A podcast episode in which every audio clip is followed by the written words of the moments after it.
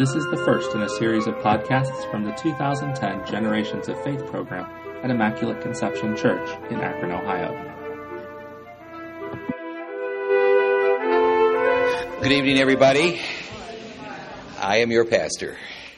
Um, it is my privilege uh, to say that, and uh, I'm especially glad uh, that it falls to me to introduce Father Tom Tifft, rector of St. Mary's Seminary, and the heir uh, to much of what Father Bill Jurgens did uh, in his historical research on the early history of the Diocese of Cleveland. And we hope that Father Tom will uh, get all the support he needs to bring out the second volume within my lifetime. Uh, one of the things that I remember from when I was in grade school uh, was the quote from George Santayana, who said that those who do not remember history are condemned to repeat it. And so, therefore, history has been my, my favorite area of study. And the song that we just sang is not about a church different from the one that we are experiencing, but the same church happening to new people. And the only way that is going to happen is if we are capable, ready, and willing to share the precious treasure of our faith with anyone who is curious about what it is that makes us who we are. And history is one of our foremost allies in explaining our experience of Jesus Christ and how it is lived out in the midst of the Catholic Church. Uh, people like Father Tom Tifft are invaluable in reminding us where we have come from so that we can better understand what's happening to us now and where we are going. And so it is a tremendous privilege to welcome from far away Wickliffe, the rector of the major seminary of the Diocese of Cleveland, Father Tom Tifft. Um, first of all, I'm, I'm, very, very glad to be here, and I want to thank Father Michael for his very um, wonderful introduction. Uh, I'd like to invite him to the seminary and tell my seminarians that I'm a treasure. I'm not sure they all believe that, but uh, in any event, I'm very, very glad to be with you. And uh, I'm especially glad because of, um, and we've already mentioned a couple of times, Father Bill Jurgens was from this, this uh, parish here at Immaculate Conception. And uh, I had Father Jurgens in class. He also taught music. Uh, he was an enormous man, probably weighed about 300 pounds, 350 pounds. I was scared to death of him, uh, especially when it came to music because I could not sing. And I had one of the horrendous experiences in my life when I came to the major seminary. Uh, we were told that we were going to have a music test to see who would be in the choir. Uh, now, from the time that I was in first grade, I was placed in the back row of the class, which was kind of sad because I was the smallest, second smallest kid in the class. The one smaller than me was Mary McHale, who was a girl.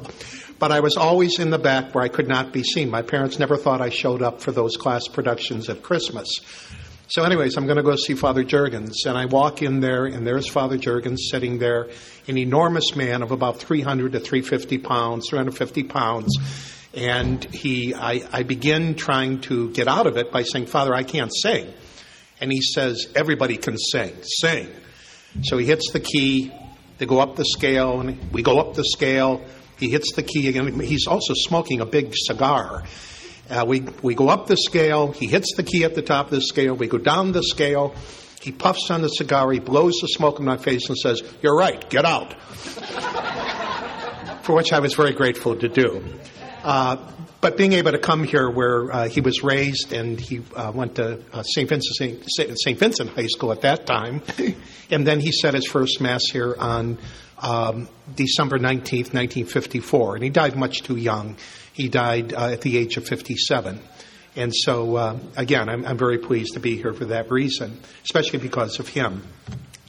What I'm going to do um, is I'm going to talk about uh, the history of the Diocese of Cleveland.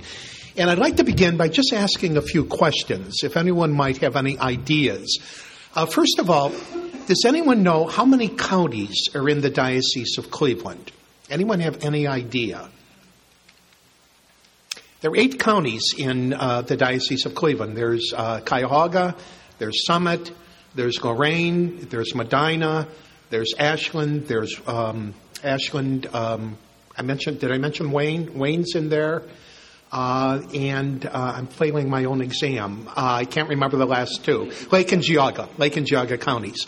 It's it's a rather large diocese, and we have at the present time probably about somewhere like about 650,000 Catholics in this area. Might be a little bit more than that, but it isn't too much more than that. So it's an enormous diocese. Does anyone know when it was founded? No, 1847. We're now in our 163rd anniversary, and I'm going to talk about the founding of the Diocese of Cleveland. Does anyone know when your parish was founded? What year? 1923. Does anyone know who the first pastor was? Father Waldyson. Yeah, Father John Waldyson. And I'll talk a little bit about him uh, today, too.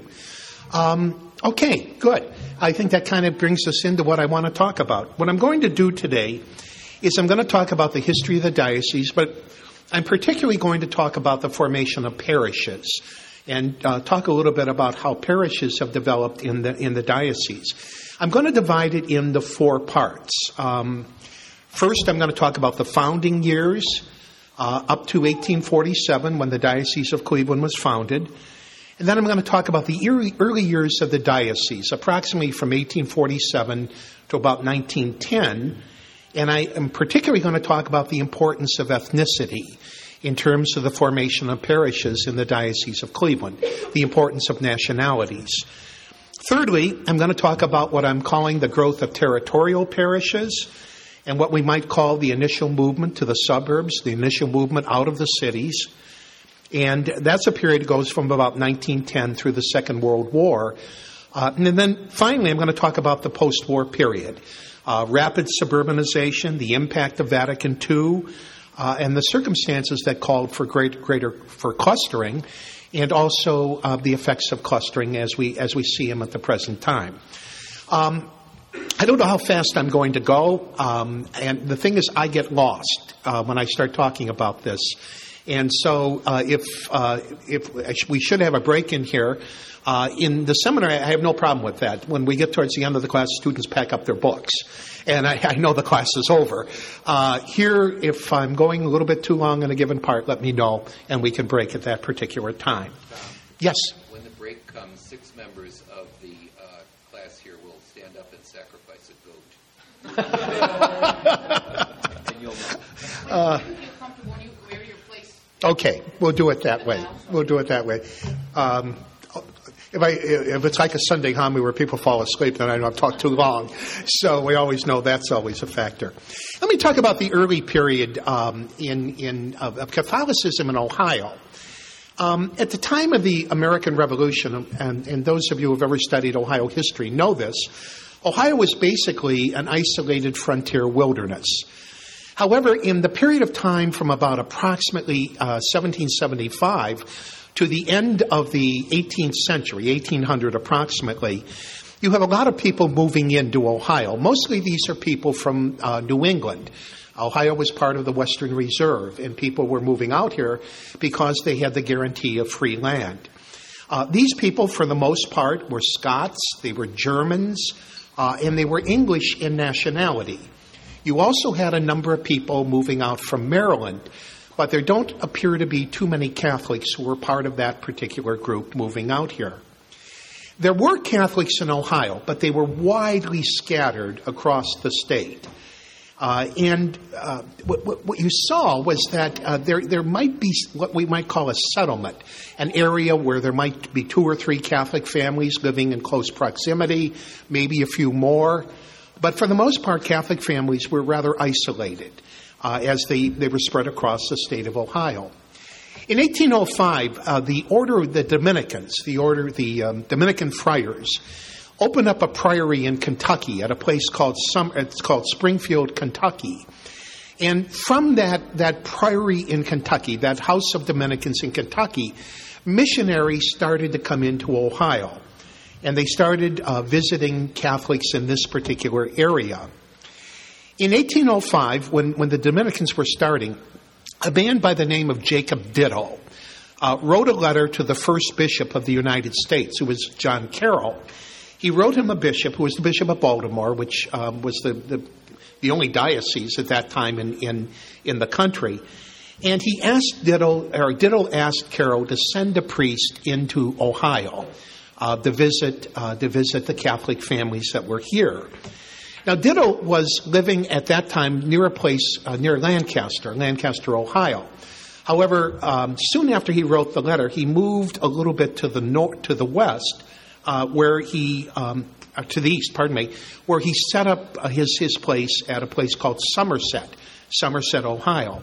And a number of the other Catholic families that were living kind of close to Dittoe also made the move at that particular time. So, really, the first settlement of Catholics in Ohio was at a place called Somerset, which is in Perry County.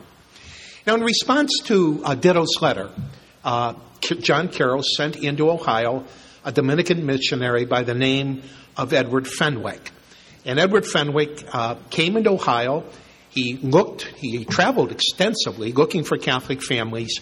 Uh, he found them and he found this, this Jacob Dittoe settlement uh, in the area on, around Somerset. And from that time on, Fenwick was constantly coming into Ohio.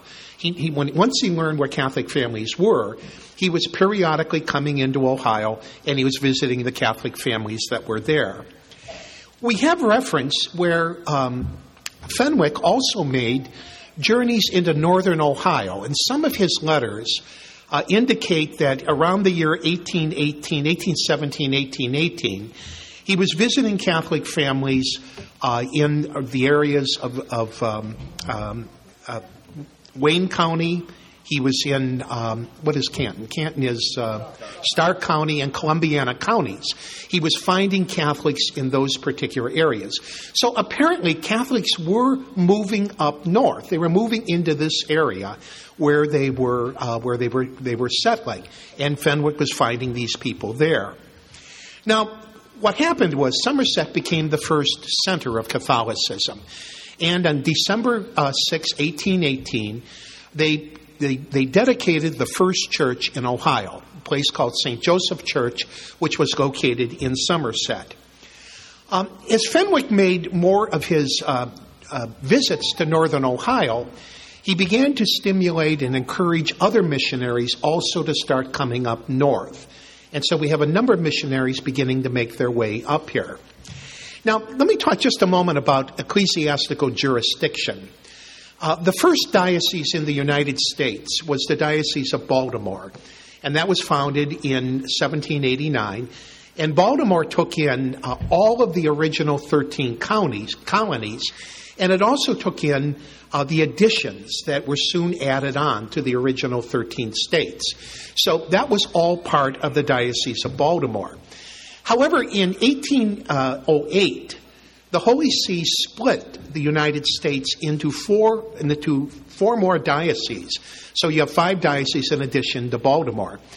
And the dioceses that they created at that time were New York, uh, were Philadelphia, were Boston, the major cities in the east, and Bardstown, Kentucky, that took in the entire West.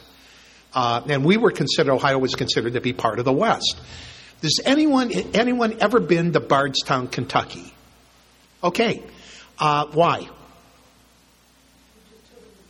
Okay, you took a vacation and passed through Bardstown. We went down there to the Genes- uh, Gethsemani, to the monastery, right, which is very close to Bardstown. Does anyone know what Bardstown's famous for? Kentucky bourbon. That's the center of Kentucky bourbon. So the first diocese in the, the West uh, has its notoriety not becoming for the first Catholic diocese in the West, but because of Kentucky bourbon. Um, what happened with Bardstown? They thought Bardstown was going to become the major diocese in what was called the West at that time. But Bardstown never grew. I mean, outside of the uh, distilleries in Bardstown, there wasn't anything else there. And so eventually they transferred the diocese to Louisville. Louisville became the major diocese, at least in Kentucky. So Ohio became part of the Diocese of Bardstown, Kentucky. By the teens of the 1800s, uh, 1810 to 1819, Uh, the city of Cincinnati had developed. And um, as a result, what you find developing in Cincinnati, first it was on the river, uh, and it had it was becoming a trading center. And you find churches being built, you find uh, you know a, a university being opened up down there, schools being opened up. All of these signs uh, that we would consider to be civilization, these things begin to take place in Cincinnati. And so the decision is made in 1821 to create a single diocese in Ohio. And since Cincinnati at that time was the major diocese in, in the major city in Ohio, Cincinnati becomes the first diocese in Ohio. And the one they choose as the Bishop of Cincinnati is Edward Fenwick, the Dominican missionary who had been visiting up north uh, for many, many, for many, many years. What's amazing about Cincinnati, what does it have when it's founded in 1821? It has six to 10,000 Catholics widely scattered across the entire state of Ohio. Northern Ohio in 1821 was still relatively unsettled, although Toledo and Cleveland were beginning to grow because they were on the lake and they became centers for shipping. They were two of the maritime cities. And so you begin to see growth in those particular cities. But for the most part, um, northern Ohio was still kind of a wilderness. It was still kind of a wilderness. And so the missionaries from Cincinnati would now come up into northern Ohio. They traveled by horseback. Uh, they carried in their, their saddlebag uh, a long black bag which contained uh, the priest's chalice, the vestments, uh, the wine, the altar wine for Mass, hosts, things like that. When they would reach a settlement where there were two or three Catholic families, uh, one of the younger children would be sent out to the other families and notify them that the priest was now present.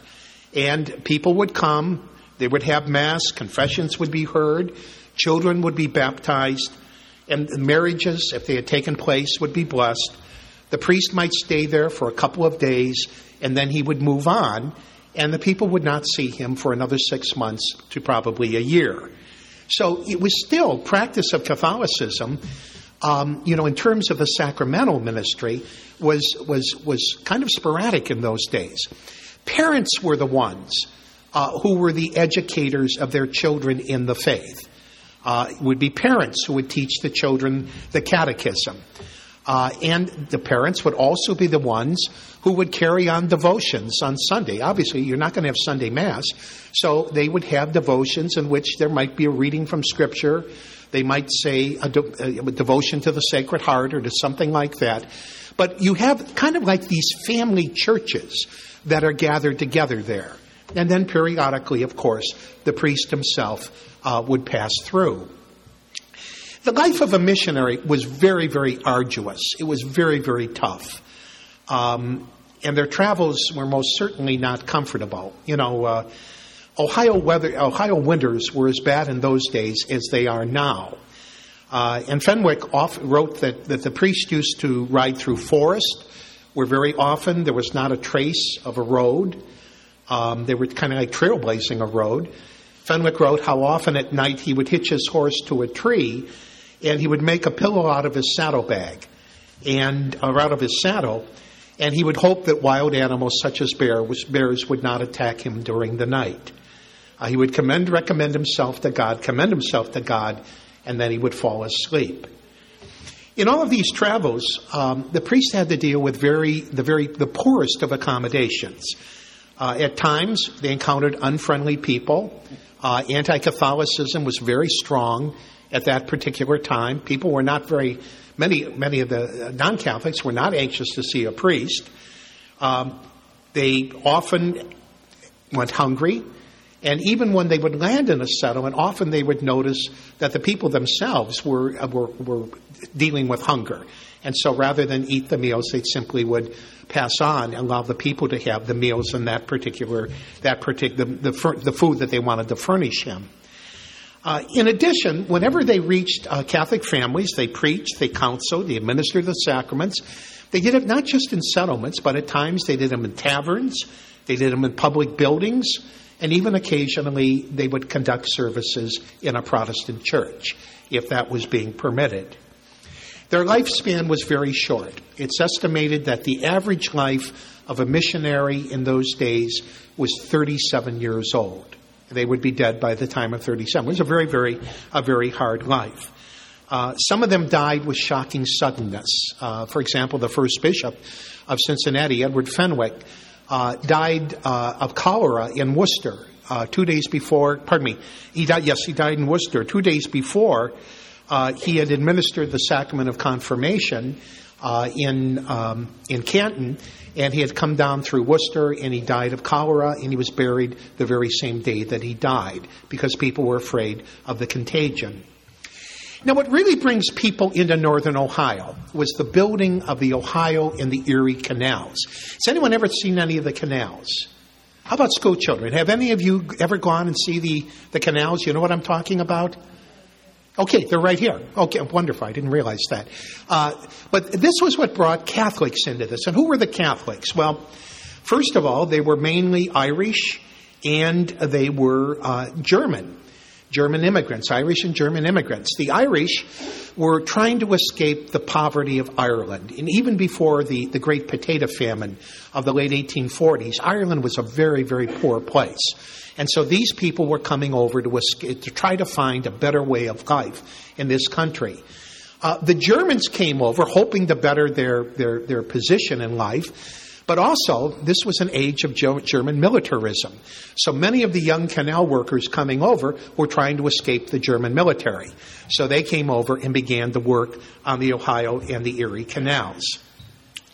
Uh, in the 1820s, several Catholic settlements began uh, with small churches. There was a church dedicated at Doylestown in 1827, and that is the large, that is the oldest uh, Catholic Church in the Diocese of Cleveland today. Not the building, but the parish is the oldest parish in the Diocese of Cleveland, St. Peter and Paul in, in, um, in Doylestown.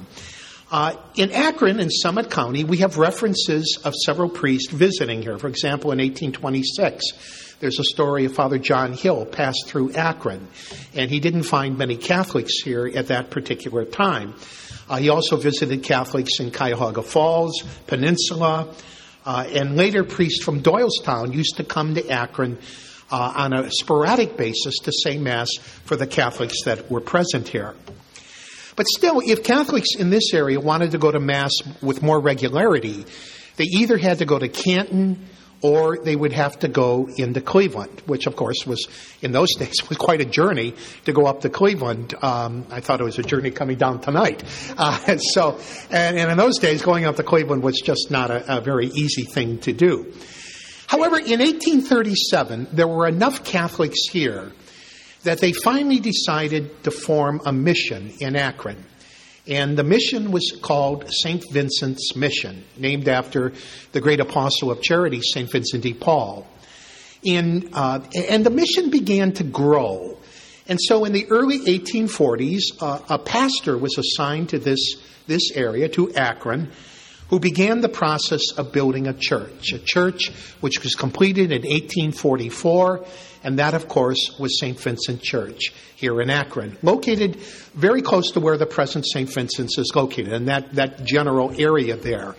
So St. Vincent's became the first Catholic church uh, here in Cleveland. It's a mother church of Catholics in, in Cleveland, in, in the Diocese of in, in Akron.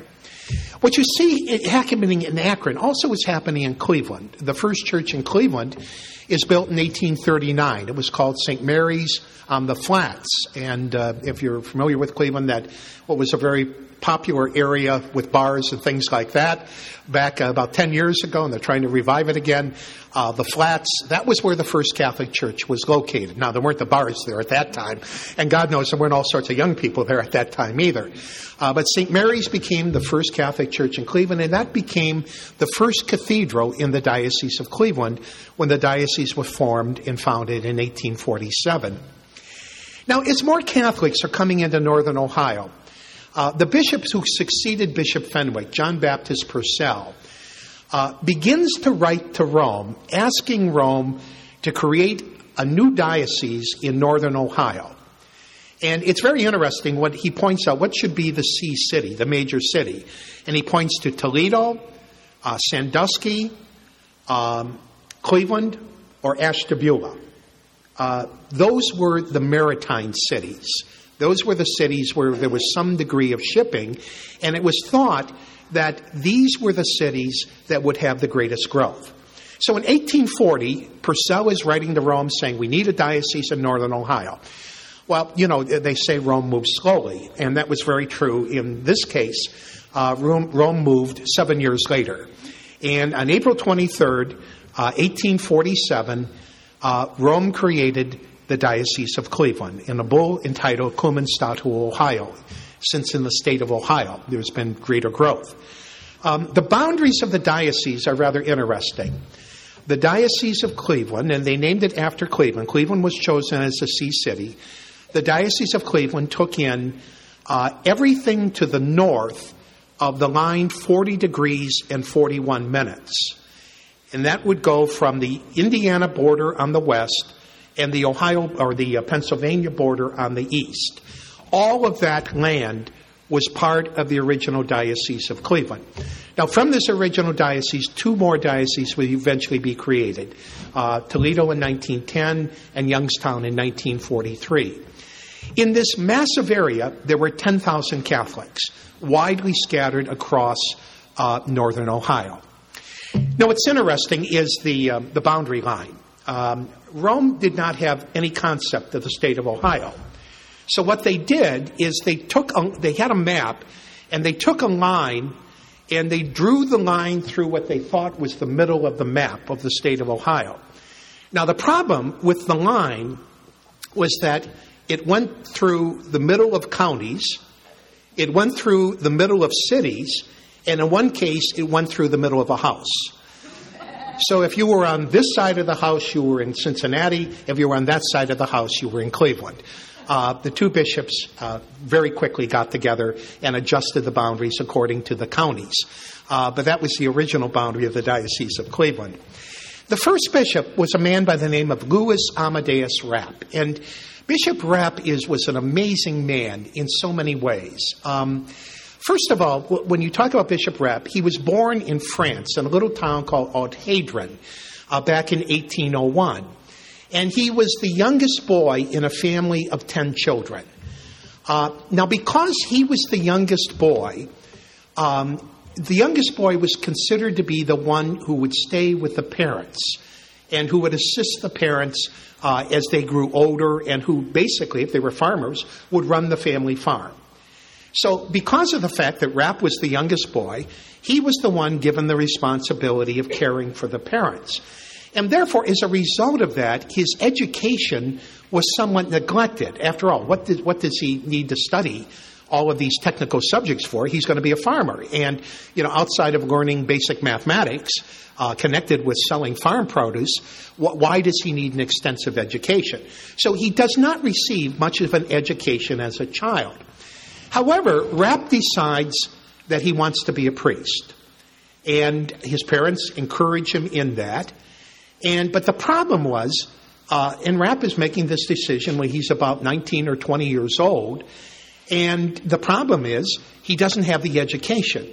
And he, above all, doesn't have Latin. And in those days, you needed Latin to be a priest. So what does Rappe do? He goes back to school. He sits with kids who are anywhere from 10 to 12 years younger than him and he learns the basic education and he learns Latin. And that was very indicative of, of Bishop Rappe. Um, he was finally ordained in 1829. He was assigned to two parishes in uh, the diocese that he was in. And then in 1834, he is assigned as a chaplain of the Ursuline convent at a place called Boulogne-sur-Mer. Uh, and that will be a very, very important assignment for Bishop Rappe because one of the first things that he will do when he becomes bishop, he will invite the Ursulines to send sisters over here. And in the Diocese of Cleveland, especially up in uh, the north, the Ursulines have had a major role in terms of the educational system of the diocese.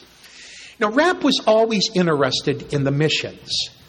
And, uh, you, you, know, it, it's so very interesting. Today, we. Um, uh, we receive missionary priests and bishops today telling us about their diocese, asking us to make a contribution. One of my favorite missionary stories when I was first ordained, uh, the parish I was at, we had an African bishop. and who came to give the missionary appeal. And so, uh, and his appeal was, I think, the best appeal I ever heard. Uh, at the time for giving the appeal at the homily, he got up to the microphone. He said, I need money. You have money. Give. And sat down. He received the largest amount of money that any missionary priest ever got in, in the parish. But, but in those days, it was the American bishops who were going over to Europe and begging for money. And so in the course of the, the um, in the course of, while Rappe was at Boulogne somewhere at the convent, uh, Purcell happened to pass through the town begging for money for his new diocese of Cincinnati. And he talks to Rappe about missionary work in Cincinnati. Uh, and Rappe agrees that he will go to Cincinnati as a missionary. Now, realize what this meant. Rappe was 39 years old. He was no youngster, and that was considered to be relatively old at that time. Um, he knew no English, absolutely no English. He's leaving his family, he's leaving his culture, he's leaving uh, all of his friends, and he's going over to Cincinnati, which he knew almost nothing about, to serve as a missionary. And uh, he thought he was going over to work among the Native Americans because he thought they were still in Cincinnati. Uh, and of course, there are no Native Americans in Cincinnati. There were very, very few at that time. But Rappe makes that sacrifice, and that would be uh, very typical of Bishop Rappe during his early years, uh, during his years as Bishop of Cleveland. Um, when Rappe gets over to Cincinnati, he learns a little English and he's sent to Toledo. And he works in Toledo among the uh, canal workers. And that is, there's all sorts of problems, moral problems with canal workers. Obviously, many of them are away from their families. Uh, they're living in very dire situations. They not don't have much money. There's great alcoholism, uh, and Rappe works in that. And he is a magnificent missionary. At the end of his life, when Rappe will resign the Diocese of Cleveland in 1870, he will go back to, the life of a missionary. He will go to Maine, uh, where he will serve, or pardon me, Vermont, where he will serve among the French Canadians uh, who were coming down into that area and settling there. He returned to the life of a missionary. Okay, so that's a little bit about the first stage of, of the history. Let me just talk about the uh, early development of the uh, diocese, and then we'll pr- probably take a break at that point. Um, in considering the history of the Diocese of Cleveland, uh, one thing that has to be said, and the prayer that we use tonight said this very well, is that uh, the most obvious fact about this diocese is that we have always been a church of immigrants. Um, and um, there is tremendous diversity in this diocese among the different ethnic groups. Uh, when the diocese first began, the two primary groups were the Irish and the Germans. Uh, the Irish were primarily in the larger cities where they would serve as the kind of the grunt force for developing industry. In Cleveland, it was in the steel mills. Here in Akron, it would be in the rubber factories. Uh, the Irish got very much involved in that, in that, that kind of work. The Irish, by and large, did not settle in the rural areas. They wanted nothing to do with potatoes, okay? They'd had it with, with farming. The Germans, however, um, settled not only in the cities where many of the Germans had certain skills. Uh, you know, the higher educational level in Germany gave them certain skills, but they also settled in the rural areas. For example, one of the interesting things is that um, in Summit County, there are a large number of German families that settled here. But what's interesting, in Akron, it was predominantly Irish, at least initially, that settled in Akron, but the rest of Summit County was primarily Germans, especially in Lorain County. You had more uh, German families that settled there, most of whom are still there. Uh, you go out to Lorain County, you'll come across families that have been there for a couple of hundred years. Uh, so the Germans were both in the cities, they were also in the rural areas. After 1880, a newer type of immigrant began to come into the, uh, the diocese and into this part of northern Ohio. And these were what were called the newer immigrants, and they were people from southern and eastern Europe. It's at this time when the Slovaks, the Slovenes, uh, the Italians, the Poles, the Hungarians, the Croatians, the Russians, and, and a sizable Jewish population come into this, this part of Ohio uh, in, in this, this onslaught. And this was a tremendous ministerial challenge to the Diocese of Cleveland because, first of all, many of these people were Catholic. Uh, we had no priest and religious who were able to minister them. Nobody who knew the language. We didn't have any sisters who could could run the schools and, and educate the children. And a number of them were Eastern Rite Catholics. They were Byzantine Catholics. They were not even Roman Catholics. They were Catholics in union with the Pope, but they were of a different different rite. They were of a different uh, different uh, ecclesiastical rite. Now, these different ethnic groups have a tremendous influence on how parishes are formed in the Diocese of Cleveland. You know, if you stop and think about it, for Catholics, uh, the parish, uh, the local community, is really the center of religious activity. Uh, it's here that the sacred liturgy takes place, that the sacraments are administered, uh, that religious education takes place, whether in a school or whether it is in a PSR program. And parishes are communities of faith where the faith of the people is nourished and is strengthened. One of the interesting things is, though, that, that in the correspondence of the first two bishops, and really even the third bishop, Bishop Horstmann, um, there is no reference to a parish. Uh, bishop Rappe served until 1870, Bishop Gilmour from 1872 to 1891, and Bishop Horstmann from 91 to 1908. In, in their correspondence, there is almost no reference to a parish. What they always talk about are congregations, because that's what they were dealing with. They were dealing with groups of people who were banding together and forming some kind of a community, and then asking the bishop to send them a priest. And when he sent them a priest, that was considered to be an official worshiping body in the Diocese of Cleveland. Now, what's interesting about that, you know, that's that's totally foreign to us. It's it's always the diocesan administration that sets up the parish, sets up the parish boundaries. But that, that was not how parishes started originally. Uh, it was people coming together, forming a community, asking for a priest, and when the priest is given, that's considered to be an official worshiping body in the Diocese of Cleveland. Now, what brought people together? In, in the rural areas, it was location.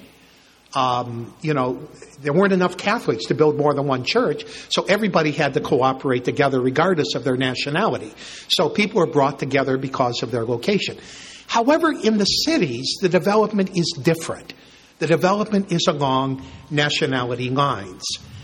Um, it's only in uh, 1909, when Bishop John Farrelly comes to Cleveland, that you begin to see the diocesan administration taking over the establishment of parishes.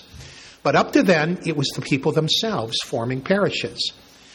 Now, what's interesting is almost from the very beginning, the Germans and the Irish did not want to worship together. Uh, as we're going to see, there was a great deal of tension between the Germans and the Irish. Uh, the Germans particularly wanted parishes of their own because they wanted to carry on the traditions of the old country. They wanted to hear sermons in German. They wanted to hear uh, they wanted to have those those uh, sodalities that they knew in the old country. They wanted to carry on the traditions, the devotions that were so very much a part of their nationality. Um, and so what happens is, uh, Rappe originally rejects that because he, he, wants he's an American. He says we're all American. If we perpetuate nationality parishes, we'll never be accepted as Americans. So he doesn't like that. But eventually, the Germans wear him down. Germans are very persistent people, and they wear him down. And he agrees to German parishes. And of course, the first German parish here in Akron was St. Bernard's, which was formed in 1861. And in Cleveland, a number of German parishes developed. Um, so that was the way they tried to deal with it. Now, what that causes, uh, and it's an interesting phenomenon, because we're constructing parishes according to nationalities, that causes parishes to be built on top of one another. Uh, let me give you an example. I'm taking it from Cleveland because you didn't have this so much down in Akron, but uh, the, the, the, example I want to use is Superior Avenue in Cleveland. Um, at East 9th and Superior was St. John's Cathedral, and it's still there, it's still standing there. However, at East 17th in Superior was St. Peter's, which was German. East 26th and Superior was St. Columbkille's, uh, which was Irish. East 32nd and Superior was St. Ant- was uh, St. Josaphat's, which was Polish. East 41st in Superior was Immaculate Conception, which was Irish, but a different county of Ireland. I mean, people from Mayo did not want to worship with people from Kildare. Uh, East 52nd was St. Andrews, which was Slovak. East 61st was St. George's, which was Lithuanian. East 71st was St. Francis, which was German. East 90th was St. Thomas Aquinas, which supposedly was territorial, but which re- was really Irish. Then just go up the street a little bit, maybe about a half a mile on St. Clair Avenue. East 40th was St. Paul's, which was Croatian. East 61st, St. Vitus, which was, uh, which was Slovenian. And then finally, on about 90th in St. Clair was St. Philip Neri, which was um, Irish. And then right in the middle of that, between Superior and Ever, was St. Casimir's, which was Polish. Within a two mile region, two, two to three mile region, you had 14 Catholic churches, all of whom had their own schools, their own rectories, and their own church building. But they were all formed by different nationality groups. And of course, much of that is what we're, we were dealing with during these, these past couple of years. So it's interesting watching that. One of the, the things about these parishes, too, um, is what, what's very interesting is the sacrifices that people make to build their churches. Um, some of these sacrifices, you know, these were people who were desperately poor. I mean, you know, these were immigrants who were, were, you know, two or three years off the boat. And they built these magnificent churches. Uh, an example of that is right down here at St. Bernard. So, granted, the building of their present church only took place the beginning of the 20th century, 1901 to 1905, but those were not wealthy people. And yet they built this magnificent church that I'm sure many of you have seen. If you haven't, you, you should see it. It's, it's one of the magnificent churches in the diocese. In the city of Cleveland, uh, the Polish, uh, in 1889, built St. Stanislaus Church. And St. Stanislaus, when it was built, cost $150,000. Now realize $150,000 in, in 1889, that was an enormous amount of money. That would be several million dollars today. Um, and the average parishioner at St. Stanislaus was working at the Newburgh rolling mills, the steel mills, and was earning $7.75 a week. And yet they put that money together and they built this magnificent church um, at St. Patrick's in Cleveland, which is the mother church of the Irish. Uh, the people themselves built the church, and the way they did it is they went out to a stone quarry in Sandusky, and they cut the stone, they loaded it on wagons, and they brought the stone back, and then they put the stone in in building this building, this church, which is still standing today. Each journey to the stone quarry took about a week, maybe a little more than a week, that they'd have to go and bring that stone back and then quarry it and put it into the building. And of course, St. Patrick's is the mother church of Irish in the city of Cleveland. So there, there's this great, um, this great sacrifice which takes place. Now, when you stop and think that these were voluntary communities. There were people coming together, asking for a priest. They bonded together, and then they made these great sacrifices for building a church. You can understand the depth of loyalty that these people would have for their, their parish and for their church. And we see remnants of that even today. How many people, when their parish was being closed, said, My grandparents built this, my great grandparents built that? That loyalty is still there. There was one other thing that that uh, generated the the loyalty, and uh, this was the fact that um, ethnicity has been uh, a tremendous blessing for the Diocese of Cleveland. I mean, you, you consider all of the ethnic traditions that we have. Uh, I don't know if any of you have ever given a, potki on uh, at Easter or at Christmas, if some of you know what that is. Uh, the St. Patrick's Day parade, the um, the, the, festivals that are connected with Italian parishes, the processions. In Cleveland, of course, it's the feast on Murray Hill, that which is a big, big thing there. Um, these are all wonderful, wonderful traditions. The blessing of food on Holy Saturday. Have ever any of you ever uh, done that, brought the food in. Uh, I came from an area that was Italian and Irish. And when I was ordained, I was assigned out to Parma. And Parma was, uh, you know, it was Slovaks, Slovenians, but predominantly Polish, a lot of Polish out in Parma. I had never seen this. And so the first Holy Saturday I'm there, the pastor says to me, he says, uh, come on over, I'm going to show you how to bless food. Uh, well, I walked in, and the place was, it was amazing.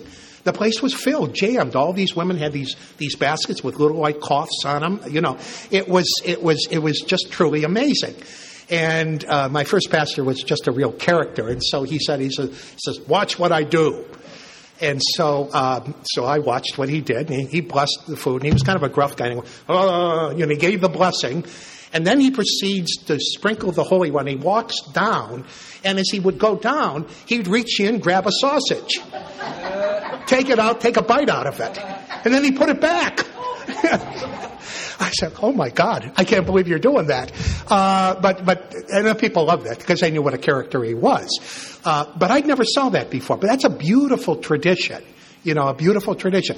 All of these are coming from the nationality groups that we have. However, at times, the groups have not gotten along. And there has been a great deal of tension within, uh, within the diocese. Um, there was great tension between the Germans and the Irish originally. Uh, the Irish considered the Germans uh, to be foreigners. Uh, in the Irish view, uh, if you had an accent, you were a foreigner unless the accent was a brogue. If you were brogue, you, if you had a brogue, you were truly American. Uh, the Germans considered the Irish to be culturally inferior.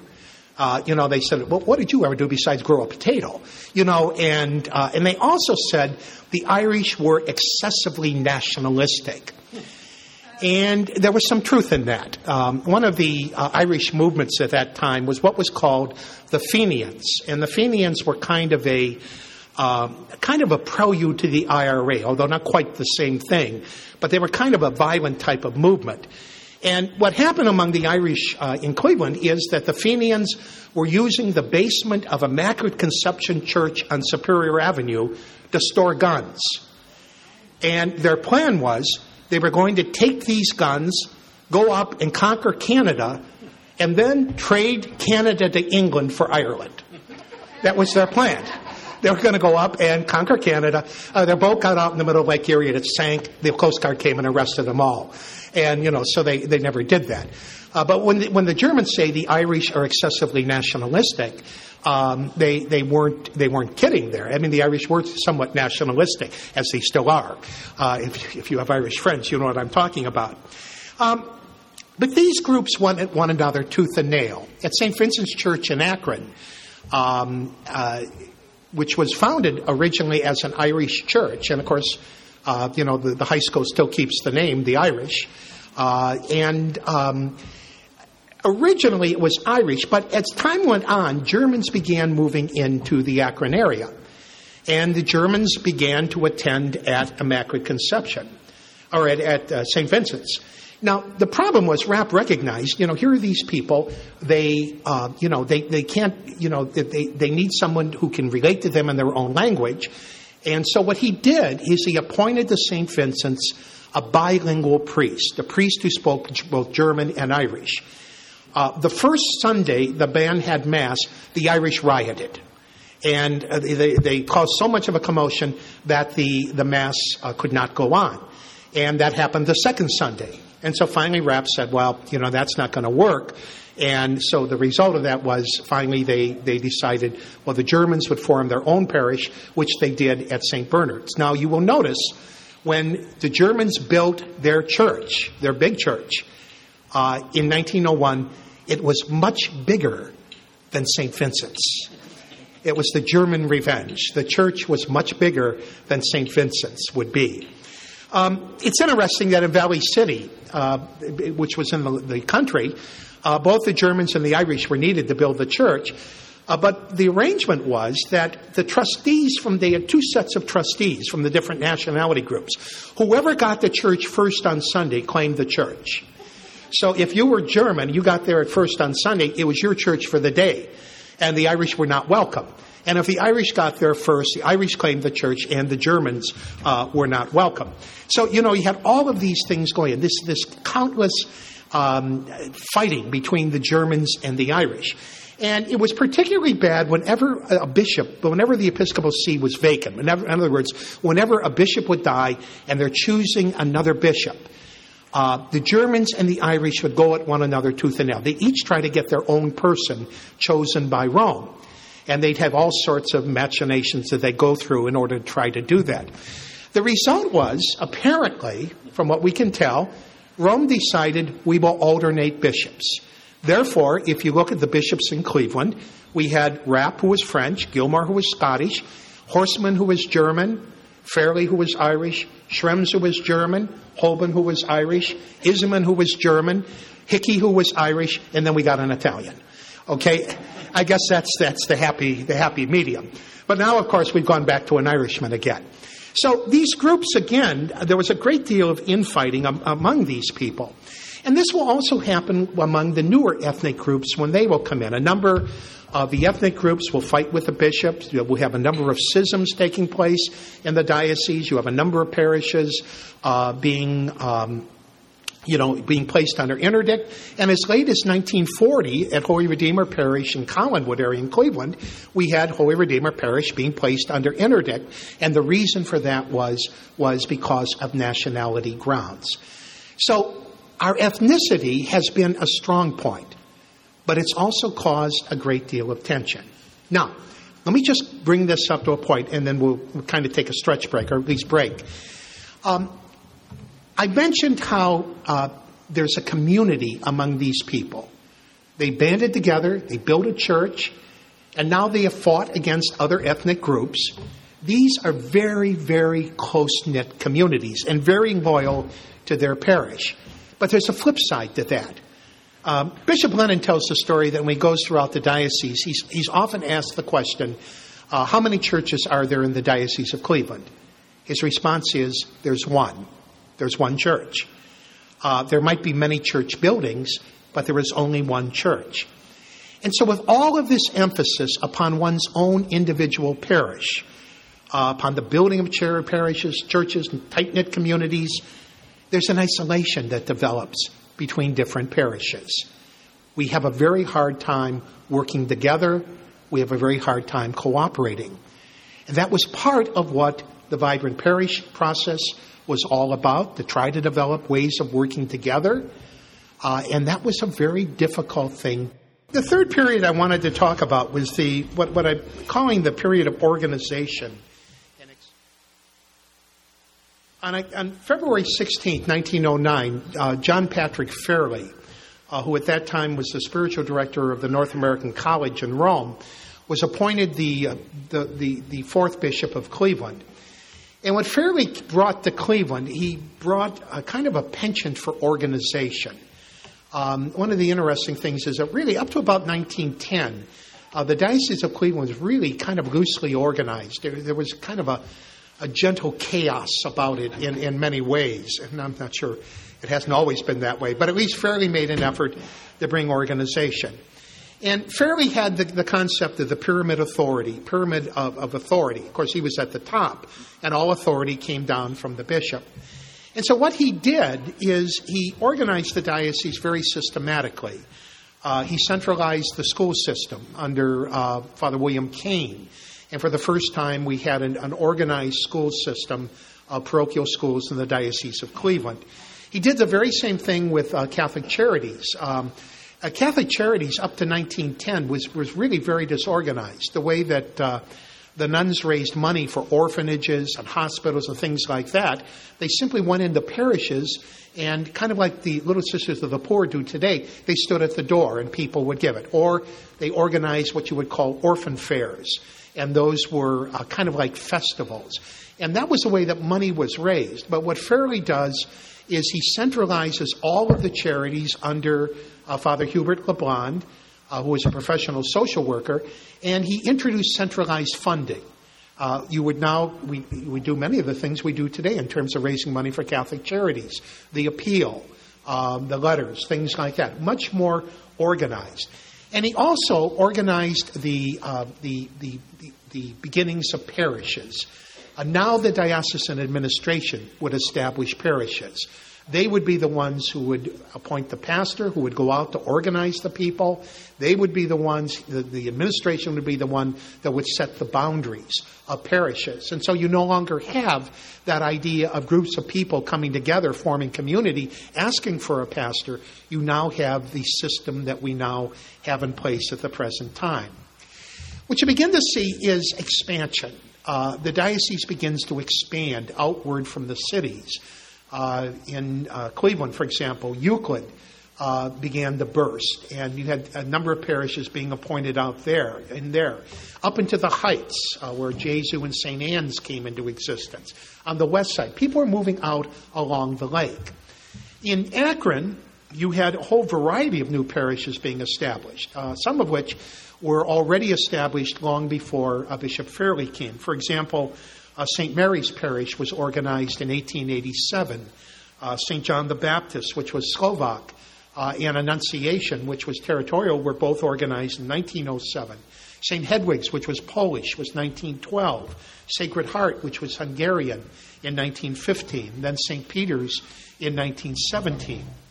You even had the Melkite Rite opening a church, St. Joseph Church, in 1915. But this growth continues on after the First World War. Um, you have St. Martha's and St. Paul's, both being opened in 1919. And, and, in 1923, your own parish here opened under Father John Waldheisen. Um, St. Sebastian's in 1928. Uh, St. Anthony's, which was Italian, in 1933. Christ the King in 1935, which was Croatian. So you, you have this, this tremendous growth beginning to take place. Uh, the 1920s were a prosperous period. And so you have large churches being built during the 1920s. That all comes to a halt with the Depression. It all comes to a halt during the Depression. Uh, a number of parishes, this was a very traumatic time for the church as well as for all Americans.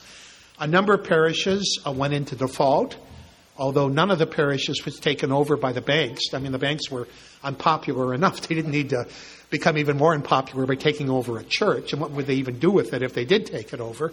But parishes were in default. In a number of parishes, priests and nuns were not paid salaries for a significant period of time. For example, your pastor here at Immaculate Conception, Father Waldheisen, uh, did not take a salary for a, a certain period of time. Uh, you know, there was simply no money to pay him, so he couldn't take a salary for himself. Um, so you had all of this taking place in the 30s. Again, we had built in the 20s, and now we have all this, this debt that is present there in the 1930s and no ways in which to deal with it. Um, many parishes uh, organized their own system of charity. Um, there's one parish in Cleveland that literally uh, rented out, or didn't rent out, it, it opened up its, um, its its, I guess you would call it its backyard, uh, for tending of sheep. And they would use what would come from the sheep, you know, the meat that would come from sheep to help feed some of the people in the parishes. Uh, parishes did tremendously creative things in trying to help deal with the effects of the Depression. What were parishes like in the 20s, the 30s, and the 40s? Um, one of the things that is surprising today uh, is, at least it always amazes me when I go to parishes that were open during that time, is how small the parking lots were. Uh, you have that here to a degree, but believe me, your parking lot here is spacious compared to some of the other churches uh, throughout the diocese. But the explanation for that was people didn't drive, they simply walked to church. That was more common. The parishes were neighborhood churches, and you simply walked to church uh, in the, you know, for Mass and for services.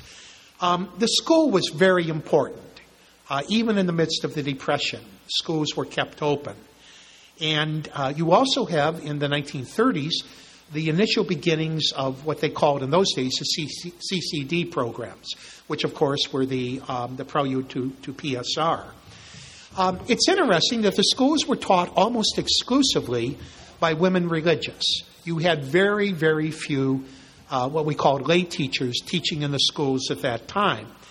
And you have some of the larger orders. Um, for example, in Cleveland, Ursulines, Notre Dame's, they had many of the schools. Uh, in Akron, the, the, Dominicans, the Sisters of the Humility of Mary, uh, the Charities of St. Augustine, the Vincentians.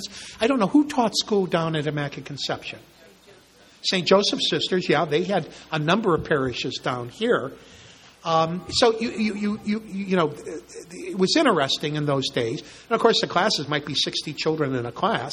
You know what I mean? Um, but, but again, the nuns were pretty tough. Uh, and, uh, you know, and again, it was a different era in a way, too.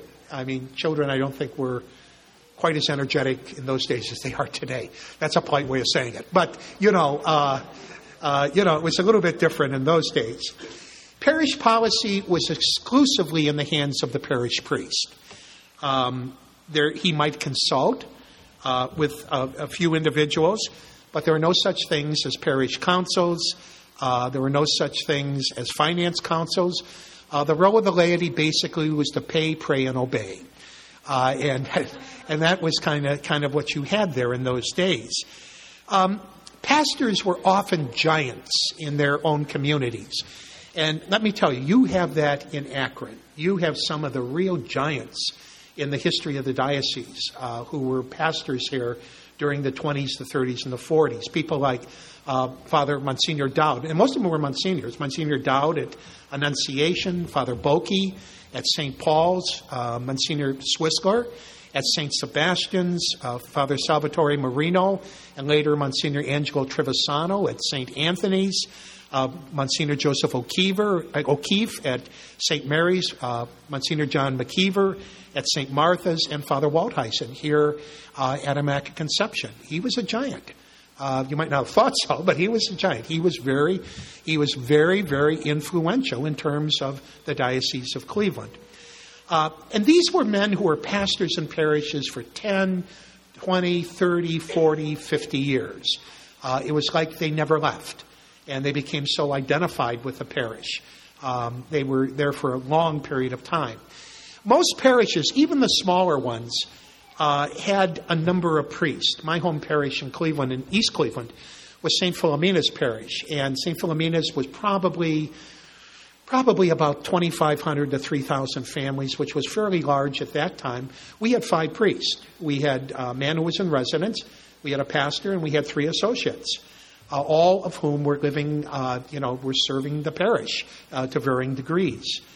Um, what of the spiritual life of the parishes in the 20s, 30s, and 40s? Well, of course, Mass was in Latin. Uh, Mass in many parishes was on the hour, at least Sunday Mass was. Uh, and uh, you would have, um, for example, at my home parish, Mass on Sunday morning was at 5.15, 7 o'clock, 8 o'clock, 9 o'clock, 10 o'clock, 11 o'clock, and 12.15. And of course, that was long before there was any uh, Saturday evening Mass. Um, and I laugh when I think about this uh, because of the fact that uh, they had to clear the parking lot. What, what little parking lot there was, they had to clear it. And so, uh, what you had at St. Philomena's was the, the altar was kind of uh, separated from the back wall. Most, many parishes, the, the altar was up against the, the back wall. But in St. Philomena's, there was a separation. So the priest could go into the tabernacle, uh, take the ciboria out of the tabernacle, and they would come out and begin giving out communion after the consecration. So, uh, you know, and it was the weirdest thing because the priest who was saying the Mass would keep going, everyone's coming up for communion, and the only rule was that, that you could not leave the church until he was done with the Mass. But he just kept plowing ahead and all of us are receiving communion. It wasn't very good liturgically, and eventually it was uh, it was outlawed. The practice was outlawed. But but you know again it was well we had to clear the parking lot, so we we did this practice, and mass would be over in about 35 minutes, the 40 minutes at the absolute most. Um, my home pastor had a, a wonderful practice he did. Um, he would walk up and down the aisle during the, the Mass, and he had a rule that the, the, the, sermon could not be too long. So he would be walking on, he would take up the collection too. He'd grab a basket and take up the, help take up the collection. And he would walk up and down the aisle, and then he would shout out, All right, that's long enough. Go on with the Mass. So the poor priest would have to end the homily and go on with the Mass. Uh, it wasn't the most religious experience in, in, in, the world. But it's funny thinking back on that. Those are, those are things. Um, what of the spiritual life of the parishes? Um, there was no liturgical renewal, at least at that point, and yet there, there were signs that a movement was developing. Uh, for example, although the Mass was in Latin, um, you, you did begin to find uh, what they call the missa recitata, and that would be you would respond to the priest in um, in Latin when he like would say when, when he, in terms of the responses on the mass. For example, Dominus vobiscum, uh, Sursum corda. Ah, good. Somebody still remembers. Uh, but again, that you, you, got it. Okay, that's enough. Uh, but you know that, and that really was in many ways the beginning of a beginning of liturgical renewal. You know, your the participation, active participation in in the liturgy. You began to see those signs taking place. Um, not great numbers of people were receiving communion, uh, and uh, for a number of reasons. Um, first of all, uh, there was the influence of something that was called Jansenism that emphasized the unworthiness of people to receive communion. And even when I was first ordained and went out to Parma, I was surprised. I was running into people in confession who would tell me, and again, I didn't pick it up at first, but people would say, Well, I want to go to communion tomorrow. So I came to confession. And you'd hear their confession, and there was no reason why they shouldn't be going to communion, even without going to confession. Um, and so I began to, I, after a while, I started to ask someone, uh, you know, when's the last time you went to communion? He said, well, the last time I went to confession, that was six months ago. Uh, because I was always taught you had to go to confession before you would go to communion. That was part of Jansenism. Uh, now, it wasn't a great number, at least in the six, 1969 it wasn't, but I was surprised there were still some people there.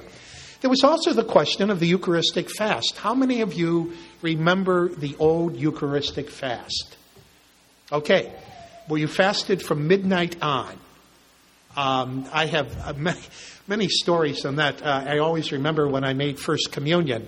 Um, the, the, the, the, sister who taught us, uh, prepared us for First Communion, on the Friday before we went home, we made First Communion on Sunday morning. She said, You go home, you tell your mother to wrap the sinks with a white cloth so that if you get up in the middle of the night and you try to get a glass of water, you can't do that. Because if you drank a sip of water, you could not go to communion, and the next day you'd have to make your first communion the next day.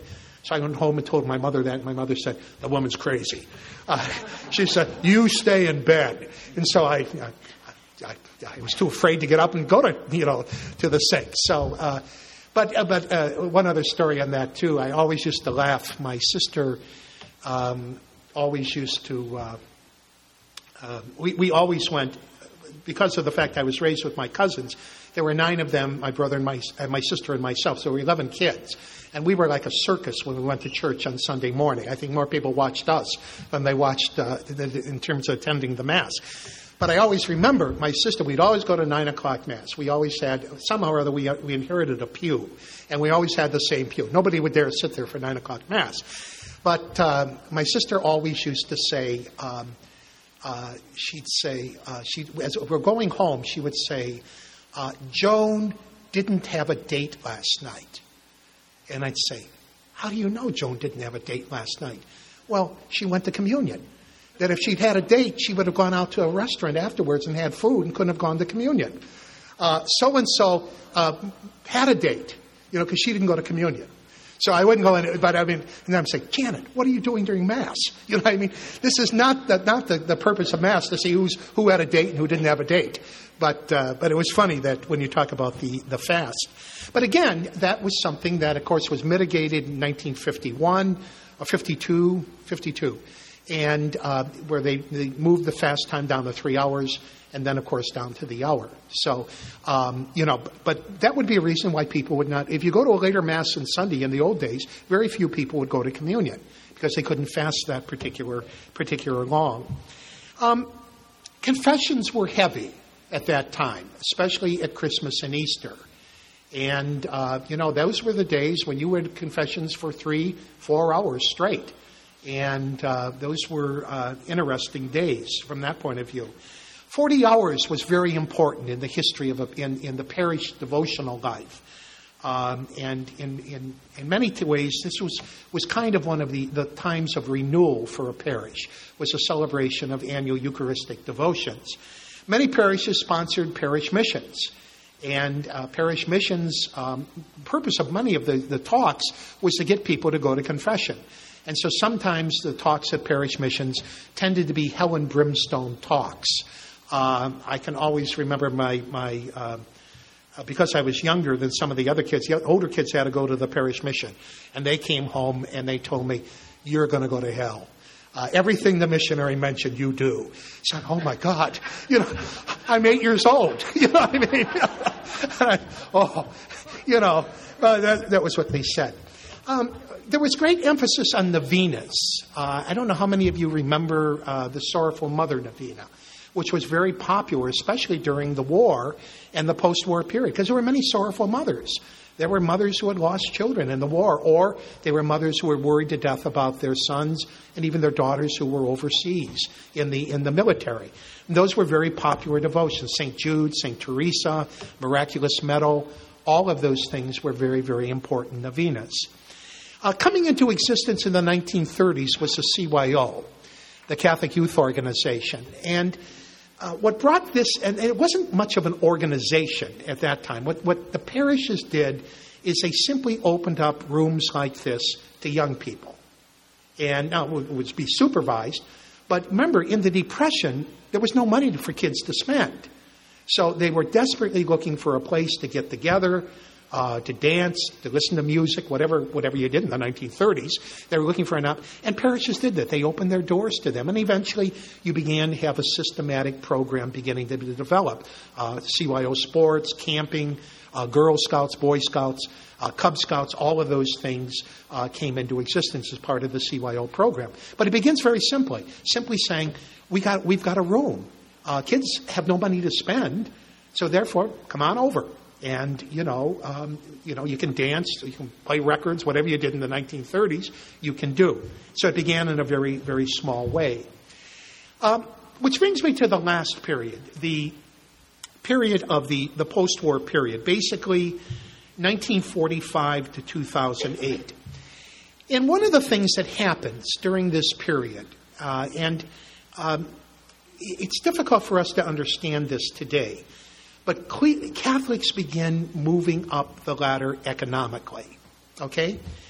Uh, now, I, I think we're so used to thinking of ourselves as middle class, and in your suburban parishes, some of them, upper middle class, that we forget that up until the war, Catholics were, we were the lower class.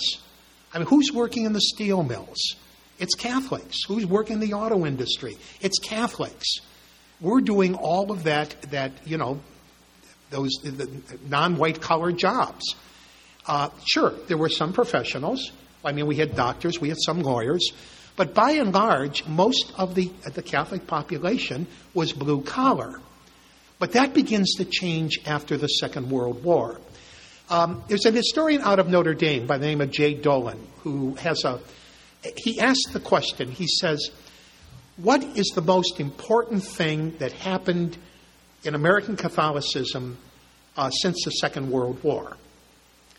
Um, now, most people would say, well, the Second Vatican Council. He says, no, the GI Bill. The GI Bill. Because American servicemen, Catholic servicemen, fought in the war, and at the end of the war, a grateful country extended many benefits to the servicemen coming back to enable them to go to college, enable them to get homes. All of this begins to take place. And what you see is that Catholics begin to plug into this big time. And so we have many Catholics now going to college who had never been, you know, Catholics weren't that numerous in college. We had Catholic colleges, but you didn't have great numbers of Catholics going to college. Now you begin to see that changing. And what happens? People begin moving up economically. They begin to enter into the business class. They begin to enter into management. They begin to enter into the professions. And you have Catholics in greater numbers ascending the scale economically. One of the interesting facts, and it's really an interesting fact, is that Catholics today have the second largest gross income of Americans. The only group higher than us, anyone know? Jews. Yeah, the Jewish people have a higher gross income. Catholics are next on the scale. We're higher than Episcopalians. They don't like that, but we are. Uh, you know, uh, we're higher than the Methodists, the Presbyterians. And that's remarkable when you consider that that really has taken place since 1945, this tremendous growth. Now, I mean, does that mean we're holier people? No, not necessarily, probably not. But, but you know, there was a change that began to take place here uh, in the post war period. And you find in the post war period, uh, because of the increased prosperity the Catholics are experiencing, we now start moving out. We're moving into suburban areas. We're moving into developing communities. Um, the period between 1945 and 1980 was a period of phenomenal growth in the Diocese of Cleveland. Um, the man who was bishop during that time, for most of the period, was Archbishop Edward Hoban. Uh, came to um, came to Cleveland in 1943 as coadjutor to Bishop Schrembs. When Schrembs died in 45, Hoban took over as the, as the head of the diocese. Uh, from 1945 to 1980, no, pardon me, 1966, pardon me, 1943 to 1966, the population of Catholics during Hoban's time increased from 400,000 to 870,000 in the Diocese of Cleveland. That's greater than 100% growth, uh, probably about 125% growth uh, of Catholics in the Diocese of Cleveland during that time. Hoban founded 61 new parishes. Uh, he dedicated 63 new elementary schools, 16 new high schools. The school population expanded from 50,000 uh, in 1943 to 137,000 uh, in 1966 when Hoban died. Um, that was 110,000 in elementary schools, uh, 27,000 in high schools. Extensive building projects during this time. Um, you have places like Borromeo Seminary, Holy Family Cancer Home, uh, the Home for the Little Sisters of the Poor, uh, the St. Joseph Christian Life Center was purchased. Hoban High School was opened. Um, the cathedral was renovated. Uh, Parmadale, uh, the orphanage, was expanded. There were resident camps in Bath and in uh, Madison. Both of those were opened during that time. Three new cemeteries were opened during Hoban's years uh, All Saints, All Souls in, in Chardon, and Holy Cross Cemetery, Cemetery on the west side of Cleveland. And there was so much more that begins to take place during that period of time. Um, you find uh, certain parts of the diocese are expanding at a phenomenal rate. Uh, in Euclid, uh, three new parishes were opened in five years. Uh, in um, Parma, you had within a seven year period, you have five parishes being opened uh, during that period of time. Uh, you look down here in Summit County, the growth. Uh, for example, what opened during these years? St. Cosmas and Damian opened in, and St. Eugene's in the Falls, both opened in 1963. Guardian Angels in Copley, uh, Queen of Heaven in Green, St. Victor's in Richfield, all in 1964. Our Lady of Guadalupe in 1967, Nativity of the Lord Jesus in 1977. Uh, St. Andrew's in Norton had been opened in 1951. Immaculate Heart of Mary in the Falls in 1952. All of this phenomenal growth is taking place during this period of time. Uh, the freeways increased mobility. Uh, did you ever stop and think of what it was like to, to, live in an area in the 1950s or 40s without the freeways being there? Um, for example, uh, when my sister uh, began dating a fellow who lived in Parma, my mother was horrified. She said, "We'll never see you again." Uh, you know, no, I don't know if she was glad or not, but I was kind of glad. But uh, I don't know. But she was horrified. She said, "We'll, we'll never. You know, take us. Uh, it takes a half a day to get out to Parma." Well, it really didn't. It was an exaggeration. That's what she said. Then the freeways opened up, and whoop, we're there. You know, I mean, it was it was just phenomenal.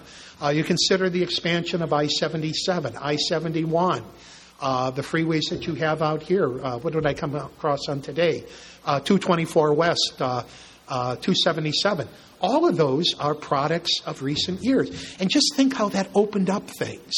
Um, in uh, the Cleveland area. Lake and Geauga counties were th- those were the uh, that, that was country. You never even thought of moving out there.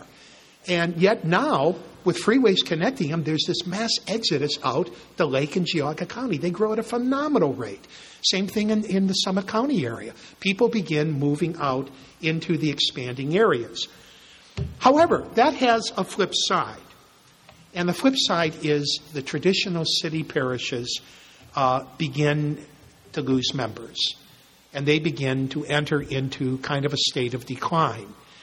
Um, parishes, uh, some parishes are rapidly losing parishioners.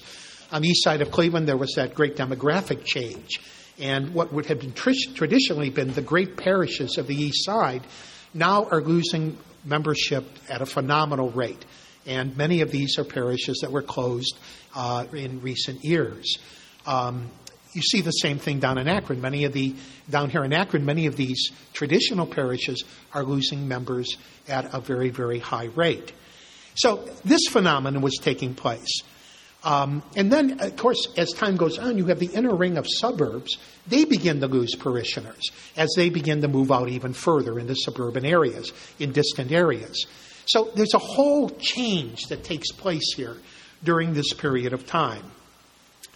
The second thing about, the, about these new parishes that begin to develop, one of the blessings of the older parishes, uh, and, and I'm sure you know this here, uh, because, you know, it's, uh, Immaculate Conception has traditionally been a smaller parish, but there is close knit community in, in, these, in these traditional city parishes.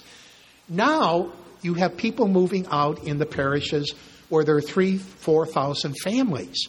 How do you develop that same kind of intimacy, that same kind of community, that same kind of closeness? Some parishes have, have done that reasonably well. But what, what was lost there was that intimacy that you had in the smaller city parishes, the more traditional parishes. And how do you recapture that? How do you recapture that? Um, so all of these things are, are taking place. Uh, someone once described these newer suburban parishes as being sacramental filling stations. Uh, you know, you go in on Saturday and Sunday morning, uh, you get the sacraments, and then you don't see people for another week. Uh, whereas that was not necessarily the case of some of the older city parishes. The 1960s, of course, saw the, the Second Vatican Council and the impact of the council on the life of the church. Um, there are those who, who constantly who talk a great deal about the chaos after the, the Second Vatican Council. And undoubtedly, there, there was a certain amount of that. Uh, change is never easy, and changes uh, were not always explained as well as they might have been. I always remember my first pastor, whenever we'd make a change, he would get up and say, Well, you're not going to like this, but we're going to do it. They say we have to do it, whoever the mysterious they were. But uh, and of course, the people wouldn't like, and then you have to try to explain why we're doing this. And so that was uh, that was kind of a kind of a, a difficulty. Um, you know, so that was taking place.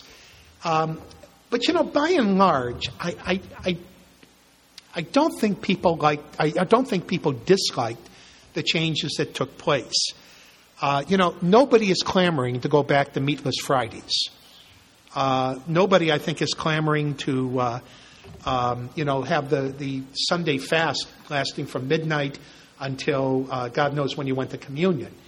Um, I, one of the interesting things, I think the, the, Tridentine liturgy obviously has an appeal.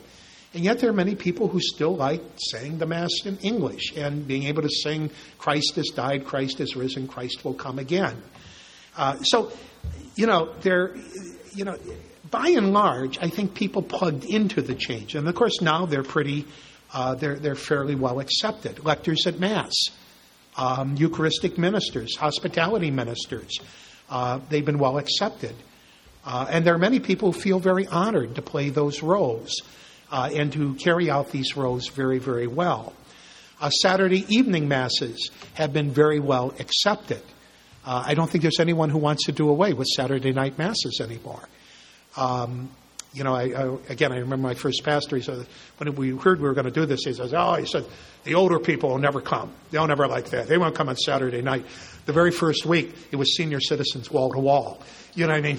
And I think they've accepted that. You know, they're often at some parishes they're uh, they're the primary people who are there. Uh, people like pastoral ministers by and large, and they accept them and they recognize the role that they have played. And people see parish councils, finance councils as being very good things. Uh, and they feel that people themselves should be involved in the running of the parish, uh, and that there are channels in which input can be made. Okay, now the period after 1970, um, really, really after 1980, has seen uh, very dramatic changes in the church. Obviously, uh, the sexual abuse crisis is something that we're, uh, that caused great harm, and it's something that we're, we're still dealing with. And, but even before then, uh, there were real challenges. Uh, there's been a drastic decline in the number of people going to confession.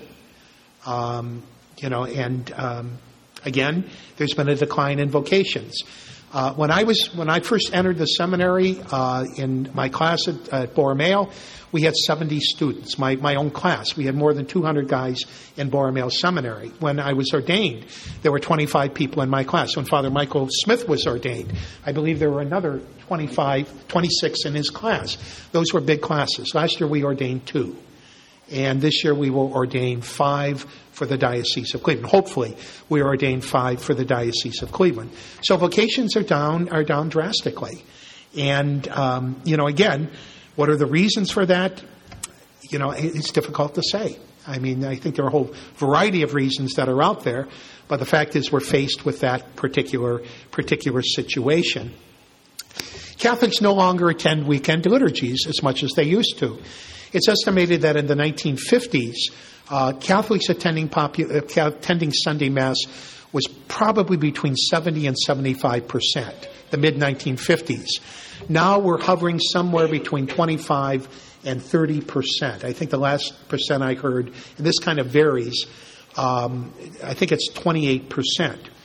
Um, many people uh, still consider them to be Catholics, themselves to be Catholic, but they simply don't go to Sunday Mass. And of course, there are some people who have left. Um, why? Well, there are many reasons that are given. Um, you know, it's a very complex topic that you can't settle in one generations of faith. Some claim that it's the result of the Vatican Council and that laxity that the Vatican Council brought into the church. But I'm not sure that's you can really establish that definitively. Um, you know, I think that's very, very hard to to uh, established. People don't seem, people who are indifferent don't seem to be angry because they can now eat fish on Friday. Uh, nor do they seem to be angry that the liturgy isn't in the vernacular. Some are, but most, I think, are not. Um, there are those in the church who blame it on secularism, individualism, uh, materialism, and undoubtedly, those things have all played a role in this. Uh, and um, you know, and many blame the, the ills on the uh, ills in society on the media. And again, I don't think the media has often been our, our real friends. Um, but some say the church needs to minister to people in different ways than in the past. Uh, that today there are different needs, different demands uh, than there were in years gone by, and these need to be responded to. Now, it's in the midst of all this that the diocese began the process of vibrant parish life. And at the very heart of vibrant parish life and the clustering were certain questions amidst the diminishing resources, financial, uh, personnel, amid declining numbers in the city and the inner ring suburbs. How can we be more effective as a church? How can we, how can the church serve its people in ways that are effective, realistic, and efficient? How can the church minister more effectively? That is the key question. It's always been the key question. And it's a question that we had to deal, we're trying to deal with at the present time. Now, this process called for people to be honest, called for parishes to be honest about themselves. Um, it also called for them to recognize we are part of a larger church. It's not just our own individual little parish. We're part of a larger church that is faced with challenges, some of which are very serious in terms of priest and religious personnel, in terms of financial realities. How can parishes work together? Uh, from what I can tell, you've done a wonderful job down here of working together with St. Augustine's. Um, you know, I'm sure it wasn't easy. I'm sure there's always tensions, but but by and large, what you've done from what I can see, seems to be very very good. Um, there were other difficult questions here, though. How can we deal with and creatively deal with the crisis before us? How can we preserve what is good in our parish life? Uh, ultimately, it came back to the same question how do we minister more effectively? Now, the process, obviously, you, you, read the newspapers, I read the newspaper, we know, we know what's been going on. Uh, it led to the closing and the merging of a, a, good number of parishes in the diocese. And this has been very difficult and very, very painful. Um, it's been a painful process, and apparently the controversy is not over yet. Uh, we, there's still the, the St. Peter question in Cleveland that we're still trying to deal with. Uh, a number of mergers, mergers seem to be working out very well, um, and others to a lesser extent, a lesser degree. Um, people, uh, you know, developing working relationships involve complexities. And those, I think, sometimes only develop, dealing with them only develops over a period of time. So, to give a definitive evaluation of what happened, say it was good, it was bad, you know, I think it's much too early to do that. We'll only tell that later on. Have we lost people in this whole process? Um, there are stories that we have um, that many no longer go to church at all. But we don't have any statistical data on this, and, and it's kind of like it's kind of like uh, the stories are there. How realistic are they? There's been no study that has really been done at this particular time. But what, what you can't doubt is that there has been bitterness and there is anger on the part of a number of people, and they express it uh, very vocally. So as we approach the end of our 163rd year in existence, the Diocese of Cleveland is faced with many problems and many challenges. But I also think uh, that as we deal with these challenges, uh, we can also be people of hope. Uh, our hope is ultimately obvious and obviously based on our belief in God's presence in our lives and in our church. But I also think it's an awareness, it's based on an awareness of how we've responded to so many challenges in the past uh, the challenge of forming communities and building, building churches in our early days, uh, the challenge of intense anti Catholicism, which at times has been very vocal and very threatening, at other times has been beneath the surface. Uh, the challenging of, the challenge of ministering to large numbers of immigrants uh, who brought cultures and languages, languages that we were totally unfamiliar with. Uh, the challenge of uh, surviving the Depression and ministering to people uh, who were hungry and who were struggling with tremendous financial difficulties. Um, the, the whole question, the challenge of post World War II expansion, the challenge of implementing Vatican II. All of these have been challenges that we've dealt with in the past, and we've dealt with them reasonably well. And so we've developed in the past many creative programs and ministries to meet people's needs.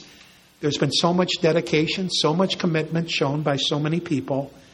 And when you consider all of this, when we consider what we have done in the years gone by, it strikes me that this should give us some hope as we turn and as we face the future. And with that, I'm going to stop talking.